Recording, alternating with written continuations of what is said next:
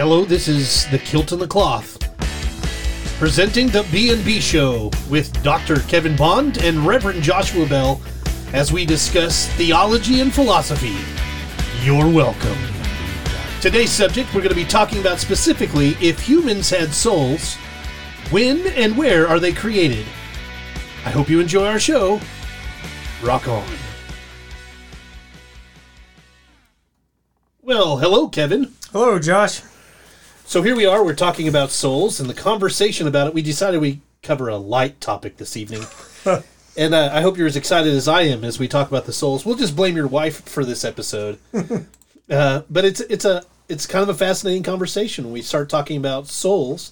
It's one of those conversations that truly bridges both areas of expertise uh, between philosophy and theology we both discuss it in different ways.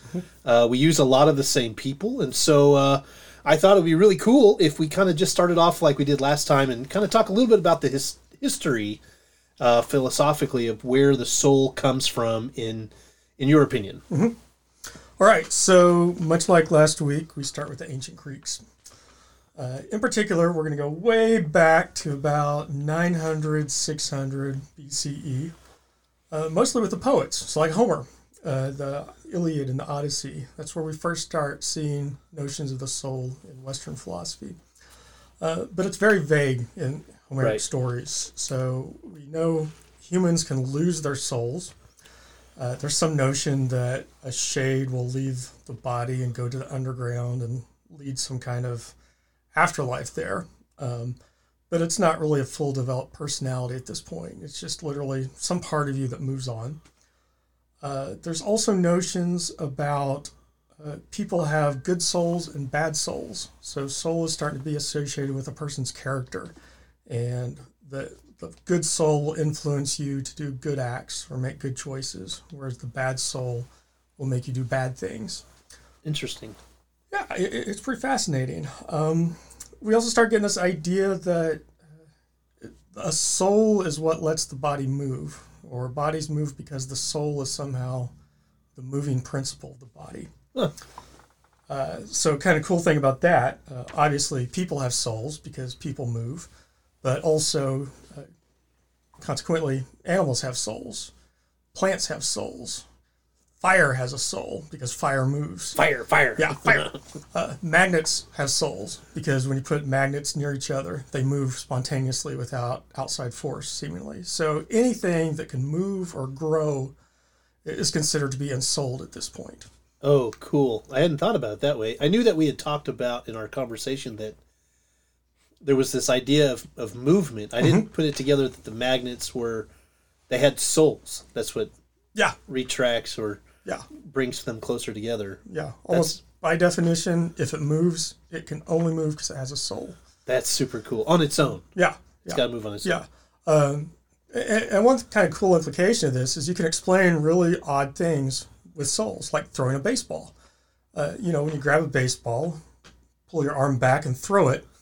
Uh, according to this view, the reason the baseball moves is because you have imparted part of your soul to the baseball. Oh, cool. And as your soul leaves the baseball, that's why it drops to the ground and eventually rolls to a stop because your soul no longer has influence on it.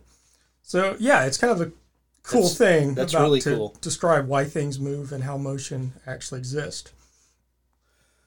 Well, it's funny you should say that because in the theological terms, one of the problems that we have is this idea in the Hebrew world.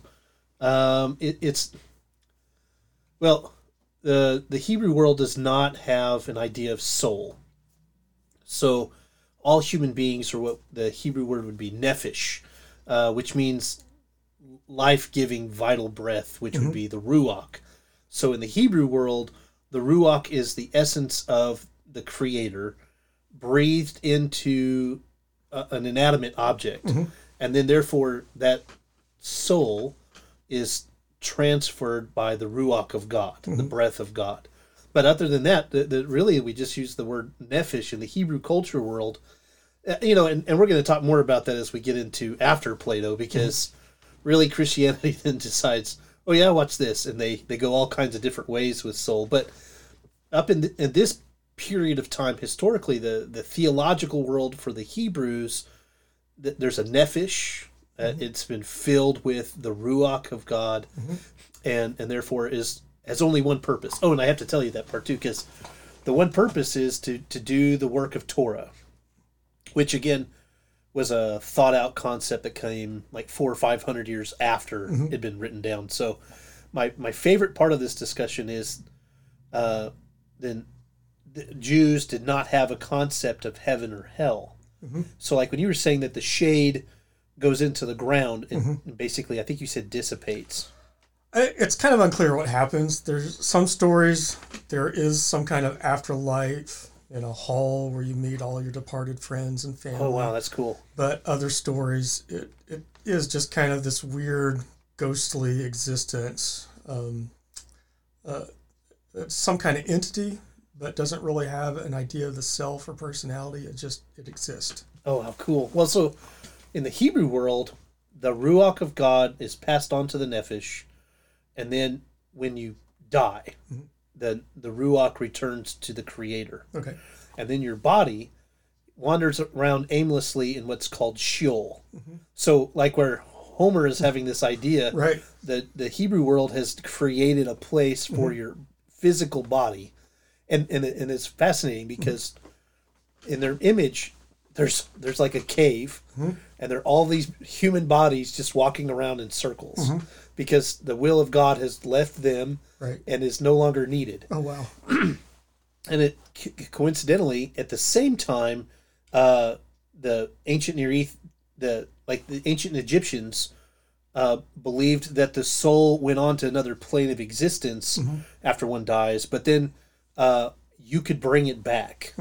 Like it was lost in the afterlife, but then it was brought back by uh, where, where we get the first uh, conversation of reincarnation. Right. Okay. So, uh, so that would have been a, a, probably the Egyptian Egyptians would have been before and maybe during the time of Homer. Um, but really, their their idea of death and soul were completely different than the Hebrews. Right. But then they were completely the same. Right. Right. Right. Like the idea is is that the the essence of what we call soul is still there, but it's not necessarily Yeah. there. Yeah. Yeah. Well, it's cool you mentioned the Egyptians because that leads right into the next philosopher to talk about. Right. Um, so after the, the poets give their idea of the soul, uh, the pre-Socratics, who we met last time, That's right. uh, particularly Pythagoras. So most Attaboy. people might recognize his name from nightmares of high school geometry. Yes. Still have nightmares of that. Yeah. Well, he studied with the Egyptian priest. He studied Oh, I didn't realize that. astronomy, theology, and geometry. Oh, how cool. And so in Western philosophy, he's the first one that kind of really articulates the idea of a soul being immortal. Oh, So he, he brings, I guess, that Egyptian idea uh, into the philo- philosophic fold. Uh, so yeah, now uh, the soul is part of a person. Um, it's entombed in the body. So there's some idea that the body is a prison that the soul's trying to get out of and escape. And he also brings this idea that once once you die, the soul goes on to be purified and become better, and then the soul can go back into other bodies. That's right. I remember us having this conversation, which is which is fascinating to me that he felt that way, but nobody else in his culture did. Right, Like right. that, that was super revolutionary. Uh, like theologically, when we talk about Pythagoras, uh, he doesn't really come up in the conversation a whole lot, Mm-hmm. which is kind of weird for me. I bet you he comes up in more institutional based movements like maybe Eastern Orthodox or Mm-hmm. Catholicism because they, they have a more fleshed out idea of soul than Right. us crazy Protestants do. You know, so I, I I think that's neat, but really theologically, uh, the soul was not formally fleshed out at this point. So by the time pre-Socratics come in, uh, we're, we're coming up with ideas, but uh, it, it doesn't really change um, for the Hebrew world until really about the time of the Maccabees, and and then it's it's still the same, uh, but we don't know what to do with the idea of martyrs Right. what do you do with someone that dies for what they believe in? Um, and, and, and is their soul does is there a soul? Does the ruach go away and is their body transformed into Sheol. Oh, I forgot this part. And then there's this idea in the Hebrew world that human beings have the ability uh, to be greater than humans. Like we would call them demigods. Okay. Uh, in the Hebrew world, they called them Mashiachs. Um, and and I'm my Hebrew Bible professor would punch me in the face for saying that. But uh, I, I look at the way that they classify Mashiachs in the Hebrew Bible in the sense of they lift up the community, they do amazing things, they create miracles, they move mm-hmm. things Oh, okay. like mm-hmm. physically, like Moses parting the Red Sea. Mm-hmm. Um, I, I just think that's kind of fascinating when you have Noah and the flood. Like he builds this boat that sits on top of the water as the world is being washed away. The Tower of Babel, that they build this huge tower and then it gets knocked down. Uh, and then everybody, that's why we all speak different languages. Like, so there's this idea, but it doesn't fully become fleshed out until much later in the, in the Hellenistic period Right. which is where we go next. Really, I mean, so philosoph- philosophically, we have, Plato. of course, Of course, as yes. always. Always goes to Plato. Uh, so Plato's coming about a hundred years after Pythagoras, and he starts to really articulate what eventually becomes this idea of substance dualism. So what that says is that fundamentally there are two different substances. There's body and spirit. Uh, so he starts articulating that the soul is the essence of humanity. Now it is responsible for the way we think, the way we feel, the way we make choices. Uh, and again, there's kind of this idea that the body is a prison, or it what it's what drags you down. So you try to develop your soul to become a good person. But Plato doesn't believe that the soul is immortal. Uh, it, it kind of depends on what you read. Some of his work, he does seem to go with the idea that the soul is going to be immortal. Okay, So yeah, a couple of his books he'll talk about that's where you actually learn things is after you die, your soul moves on, learns things, and then comes back into a body, and then you know things. oh, so it's a passing of, it's a transference of knowledge Yes. and and uh, conscience, maybe, Mm-hmm. like the what's right and what's wrong. So then Arist, well, we don't want to skip ahead and go to Aristotle, but it's kind of hard not to because Yeah. like when when Plato comes into the in the picture, you start having the conversation. Then, because of Hellenism, um, the the Greeks start to dis- define specifically like the logos, uh, which then becomes the mind or the word Right. in the Greek world. The the thymos or the emotion or the spiritedness, uh, and it's always masculine. I have to point that out, which is weird because the Greeks didn't think that way. Um, and then the eros, the the desire, the appetite of human beings, Right. and so this starts to really create a theological construct that we end up taking on into the time of Christ. Right. Now, I thought it was fascinating. I don't know if you found this in your research, but that in Plato's mindset, that, that these were located in p- parts of their body, Yes. like the logos was in the uh, mind, right, or in the head. I really don't remember. I, uh, I know I'm he pulling up my notes. he says there's three parts of the soul, Right, or the soul has three aspects. There's the thinking aspect. There's the feeling aspect. right. There's the appetite kind of aspect. Uh huh. Well, I'm, I'm, I've, finally found my notes, and it's basically the logos is located in the head. Mhm. The thymos is located near the chest region, region and is usually related to anger. hmm And the eros is located in the stomach. Nice. Yeah. so, but like you know, eros Uh-huh. becomes the derivative word for erotic, Right. or, or, or this idea that uh, our our appetite for lust becomes from that place. Mm-hmm. Right. So it's in the stomach that you feel is. Yeah. Uh, uh, it, it might be a truly good adage to say the way to a man's heart is through his stomach. Yes. so um, then we go from that into I want to talk more about this idea of substance dualism. Okay. Uh, and we're going to skip out a little bit uh, and go ahead in the future. We're, we're going to skip 1600 years or so. to Right. Descartes. Um, so again, one of the big names, philosophy, uh, often called the father of modern philosophy. Uh, and he kind of either reintroduces or reemphasizes this whole idea that there's mind and there's body. Uh, his most famous thing, you know, I think I am. He Right. totally identifies that the essence of a person is as a thinking thing, and the body is just kind of what carries it around. Uh, and that seems to be anthropologically kind of the main view most people have. Most people really do kind of jump to the idea there's something radically different between their mind and soul versus their body. Yeah.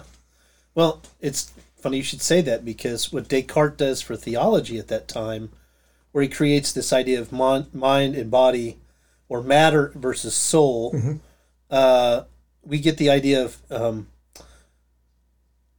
the, the ability to say that human beings can make their own choices Right. and it affects their soul. Uh, but that's an earlier idea. But Descartes really inspires uh, a, a theologian by the name of Immanuel Kant. Um, and so, Dr. Sarah Maurice Baker, as you're listening to this, I told you I'd talk about Immanuel Kant, and he's my footnote for the evening. That he says specifically, we cannot prove a priority priori the immortality ugh, immateriality of the soul, but rather only so much that all properties and actions of the soul cannot be recognized from materiality. It is from the I or soul that Kant proposes transcendental rationalization, but causes cautions that such rationalization can only determine the limits of knowledge if it is to remain practical. Mm-hmm. AKA, I think, therefore I am. Mm-hmm. And and the, the the fascinating part for me is Descartes changes the way that we think theologically because up until I don't I want to say not until this point because we have some others that really influence this idea but this idea that if I have the ability to think and therefore I recognize that I am then I can be like God. Mm-hmm. And if I can be like God, mm-hmm. then how can I not be a God? Right. if I can create and destroy, just like our created creators and deities, um, all of a sudden you have this Judeo-Christian um, split. Right.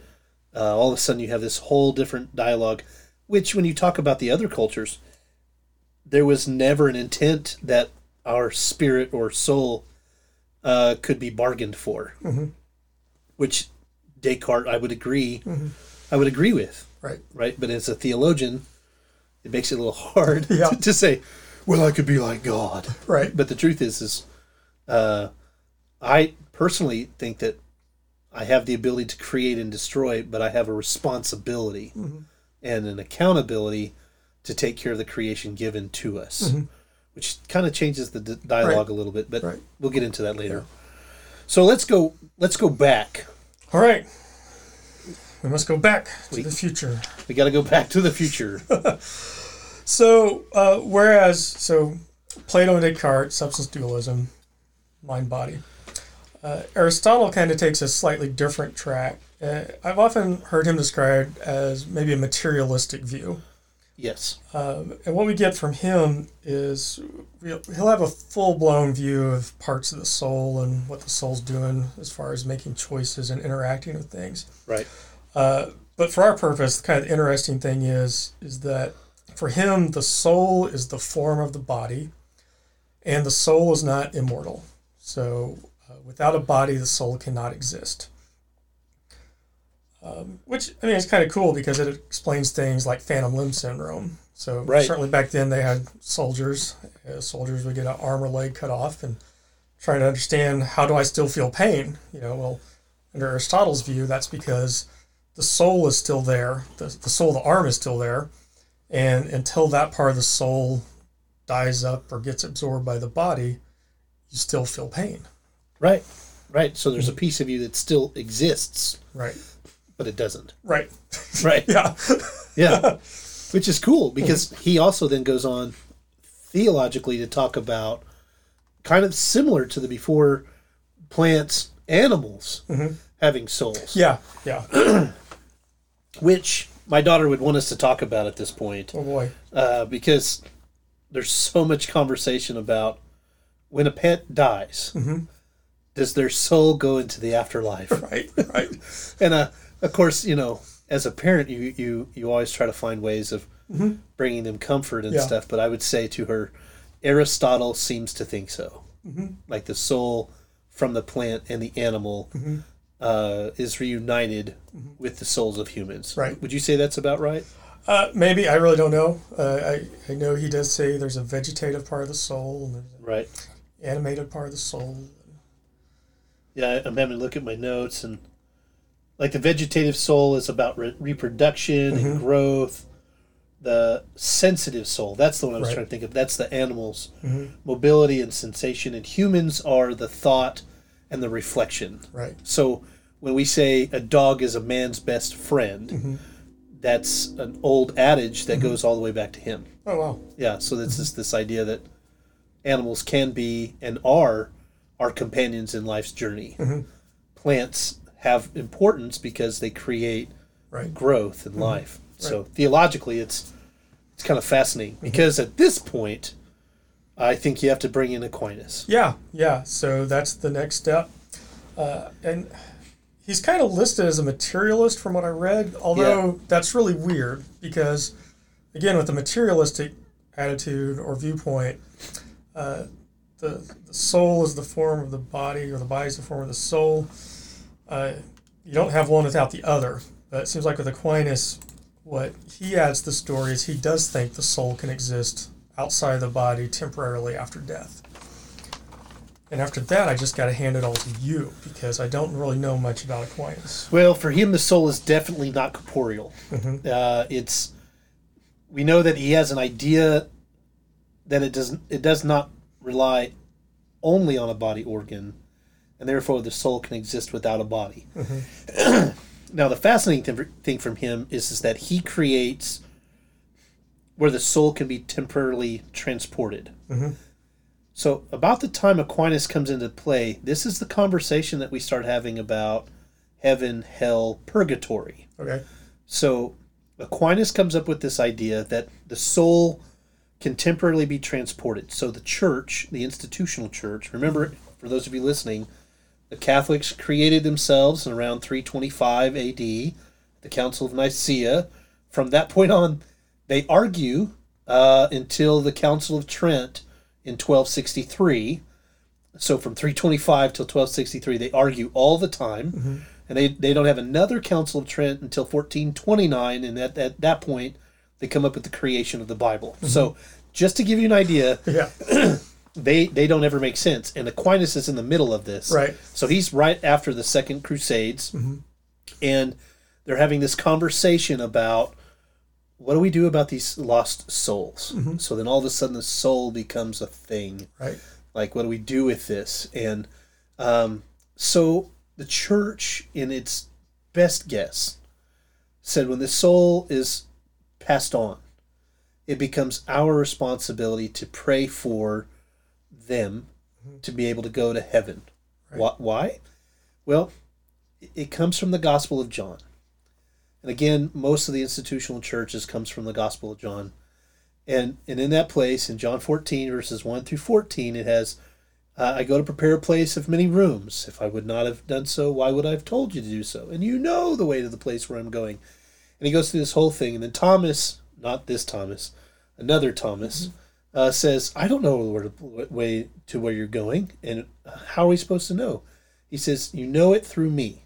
You, I am the way the life and the truth no one comes to the Father except through me. And so all of a sudden, Thomas Aquinas takes this idea and says, That's what I mean. So there's a place for your soul for all the good people, those that support the church, Right. those that do all the right things, Uh-huh. which is support the church financially, spiritually, physically, and all the rest of you are going to burn in hell. but if your family can't afford to pray for you out of purgatory, your body goes into limbo and then therefore eventually ends into the to hell. And the reason that you know this, I mean, in your mind, you, you're already getting this in your head. It's Dante Alighieri. Right. Uh, so Inferno, he creates this vision that talks about where the soul goes, and he has all of these multiple levers, le- levels of heaven and hell. And Aquinas is uh, is not inspired by this, but it's this idea that the soul is transported after death for a little while, Right. and it's in a limbo place. And the funny thing for me is, he gets this idea from Aristotle. Like that's his whole his whole idea that the it becomes about personal identity. Right. Like the soul continues. We don't know what it is, Mm-hmm. and whatever we call soul, maybe we would call it our mind. So Mm-hmm. all the choices that we make on earth Right. uh, determines where our soul goes. Mm-hmm. Now, for me, uh, just to completely jump ship because I feel like we got to. This Right. is super heavy stuff, Yeah. right? Like this. This goes into the world of psychology um, and neuroscience. Like there's there's a lot of science being done in the 19th and 20th century that are trying to prove the elect the uh, the electromagnetic frequency of someone's soul Yeah. after death. Right. Like, and they've figured out the frequency and they can see it.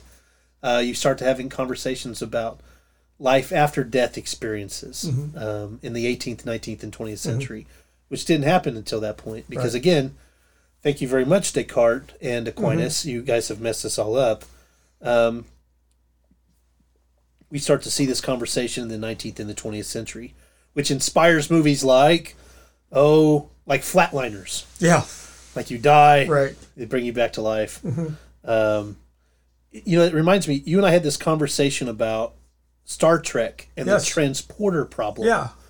go into a little bit more depth in that. So uh, the transporter problem is basically so the way transporter works in Star Trek is somehow you get scanned, your body is turned into energy, you're beamed somewhere else, your body is uh, reconstructed into yourself. So you're in a spaceship flying around, you get transported to a planet. Uh, of course, the problem is going to be then what happens to your soul when this happens, if we have a soul? Uh, is it destroyed whenever we go? Um, Right. does that mean that you're just a the, the you on the planet is now just a copy of you, but now it's a soulless you? Uh, yeah, so it just kind of brings up this whole problem of personal identity and whether or not the you on the ship is the same you on the planet, or if the you on the planet is just a, co- a new copy, and each time you get energized, you're actually dying, and a new person is taking your place.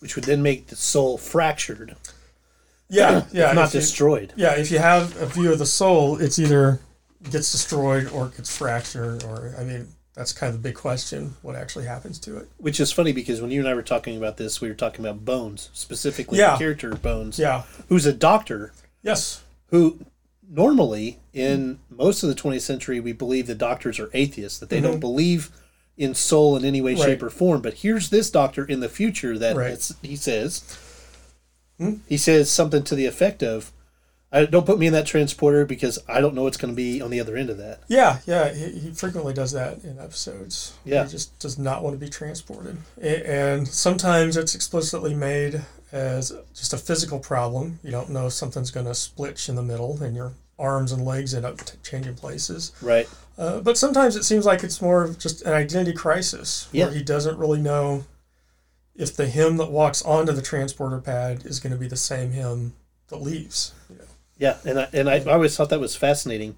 So really, what ends up happening is the church and the culture. I think in the 18th, 19th, and 20th centuries, it becomes a marketable entity. Mm-hmm. Um, like you use it or lose it. Right. You know. Um, in a, it, then it goes to the idea of Star Wars. Mm-hmm. So like all of Star Wars Yeah. is is is based off of the Force Right. and the people that have the force have midichlorians but some have more than the others mm-hmm. Mm-hmm. um, there's a good side of the force and a bad Right. side of the force Right. so just i'm just bringing this in, in image to our minds in the sense of the 20th century view of soul where we are now a multicultural world uh, a very broad religious conversation but not just religious Right. science is on the table and uh, it's interesting to me that george lucas creates this idea and that even in europe there was a time that you could be a jedi as a religion Yeah, I think you still can. Yeah, you totally you, can. can. You Yeah. can register or declare that that's what you are. and and, and, and, and it's totally legit Right. so I, I just think it's fascinating as we talk about the soul like if humans had souls when and where were they created ultimately the question then becomes so then what are we um, and i don't have that answer like Right. I, I mean as, as a theologian i I, I think i always come out with more questions than i do answers um, I, I don't know did you anything in particular that you pops up in your mind that we, we might have missed in, in the midst of this Uh, conversation? no, I just think you just mentioned it. This idea that the soul is somehow linked to personal identity. Yeah. Because like the identity problem is basically how is the Josh and Kevin sitting here the same Josh and Kevin from 20, 40 years ago? right. You know, and um, a couple of weeks ago, one of my friends came back to town, and he was talking about running into other people from our high school that we graduated with, and he said something like, "You know, we graduated with them, but the person I met is not the person I went to school with." Oh wow. Because yeah, for the past twenty years, we've both gone we're gone different paths. We have all these different experiences. So you got to ask, how is that the same person? Um, Right. And one of the answers is, well, maybe it's a soul.